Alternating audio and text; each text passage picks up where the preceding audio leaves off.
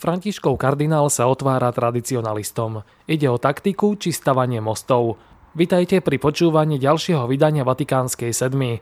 Tohto týždenný súhrn diania v kresťanskom svete pre vás pripravil redaktor Sveta kresťanstva Pavol Rábara a podcastovo redaktor Pavol Hudák. Nech sa vám príjemne počúva. Predstavme si, že by sa liberálnejšie ladený predseda vlády zúčastnil na ProLife konferencii kresťansko-konzervatívnej strany a vystúpil tam s príhovorom. Alebo inak, progresívny primátor sa modlí rúženec za blahorečenie Andreja Hlinku. Niečo podobné, iba že v cirkevnom svete sa udialo pred týždňom v Ríme. Predseda talianskej biskupskej konferencie bolonský arcibiskup a kardinál Mateo Zuppi viedol modlitbu vešpier na úvod púte tradicionalistov do väčšného mesta. Stalo sa tak v piatok 28. októbra v bazilike Pany Márie a mučeníkov známej ako Panteón. Po 11. raz sa konala posledný oktobrový víkend v Ríme púť skupiny kňazov a veriacich, ktorí vyhľadávajú tzv. tridentskú omšu. Cieľom púte s názvom Sumorum Pontificum má byť poďakovanie za motu proprio Benedikta XVI ktorý v roku 2007 uvoľnil možnosť používania misála z roku 1962. Program sa už tradične začína v spomínanom Panteóne vešperami a vrcholí v nedeľu vo Vatikánskej bazilike svätého Petra. Modlitby a bohoslužby počas tohto podujatia zväčša vedú biskupy, ktorí sú známi svojimi konzervatívnymi názormi, či priamo inklináciou k predkoncílovej liturgii. Lenže účasť 67-ročného bolonského arcibiskupa prezývaného kardinál ulice na tridenských vešperách mohla mnohých prekvapiť. Alebo aj nie? Kardinálovi Zupimu sme už na svete kresťanstva venovali veľký profilový článok. Hovorí sa tam, že vyšiel z prostredia komunity svätého Egidia, žije v kňazskom domove dôchodcov, jazdí po Boloni na bicykli a dáva najavo solidaritu s chudobnými. Napísal tiež predslov k talianskému vydaniu knihy amerického jezuitu Jamesa Martina o cirkvi a LGBT ľuďoch. V máji si ho talianskí biskupy jednoznačne vybrali za predsedu svojej biskupskej konferencie, čo potvrdil aj pápež František. Ten ho vymenoval aj za člena dikastéria pre východné cirkvy, pričom Zupi už je členom dikastéria pre podporu integrálneho ľudského rozvoja. Ak niekomu stopu prelátov cirkvy sedí označenie v úvodzovkách Františkovec, je to jednoznačne usmievavý arcibiskup Bolone. Zupy však už pred časom začal robiť ústretové kroky k táboru, v ktorom nepanujú úplne najväčšie sympatie k súčasnému pontifikovi. Keď pápež František v roku 2021 sprísnil pravidlá slúženia tzv. tridenskej omše, kardinál Zupy vo svojej arcidieceze zvolil voľnejšiu interpretáciu týchto obmedzení a ponechal len jediné obmedzenie.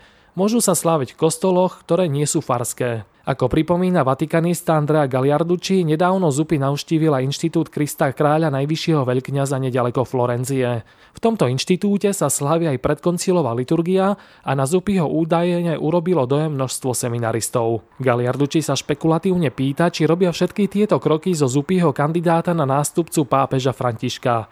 Jediným hmatateľným faktom je, že Zupy nechce rozdeľovať.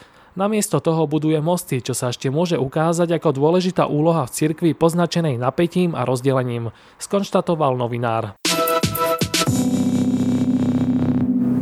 Vypočujte si v kratke aj ďalšie udalosti zo života cirkví. Stovky ľudí si prišli do Bratislavskej katedrály uctiť sedem obetí tragédií na Zochovej a Zámodskej ulici. Omšu za obete slúžil arcibiskup Stanislav Zvolenský. Zúčastnili sa na nej aj prezidentka Zuzana Čaputová a premiér Eduard Heger. Biskup František Rábek čeli kritike za ďakovný list Marianovi Kotlebovi, no poslal ho aj Igorovi Matovičovi a iným politikom. Vojenský ordinár v liste ďakuje za podporu zákona, ktorý umožní pôsobiť duchovným medzi hasičmi. Voľbami sa naša účasť na dianie v spoločnosti nekončí, uviedol predseda konferencie biskupov Slovenska. Arcibiskup Bernard Bober vyprosoval v mene slovenských biskupov požehnanie pre zvolených politikov. Premiér Eduard Heger prvýkrát oficiálne prijal nového apoštolského nuncia Nikolu Girasoliho. Diskutovali aj o spolupráci medzi štátom a cirkvou. V katedrále svätého Martina v Bratislave bude do 8. novembra sprístupnená krypta. Svetý otec František ako prvý pápež v histórii vstúpil na pôdu Bahrajnu. Absolvoval už aj prvé podujatie svojho programu. Stretol sa s občianskými autoritami krajiny i diplomatickým zborom. V krajine bude do nedele. Na stránke svetkresťanstva.postoj.sk nájdete aj ďalšie zaujímavé reportáže, články a rozhovory.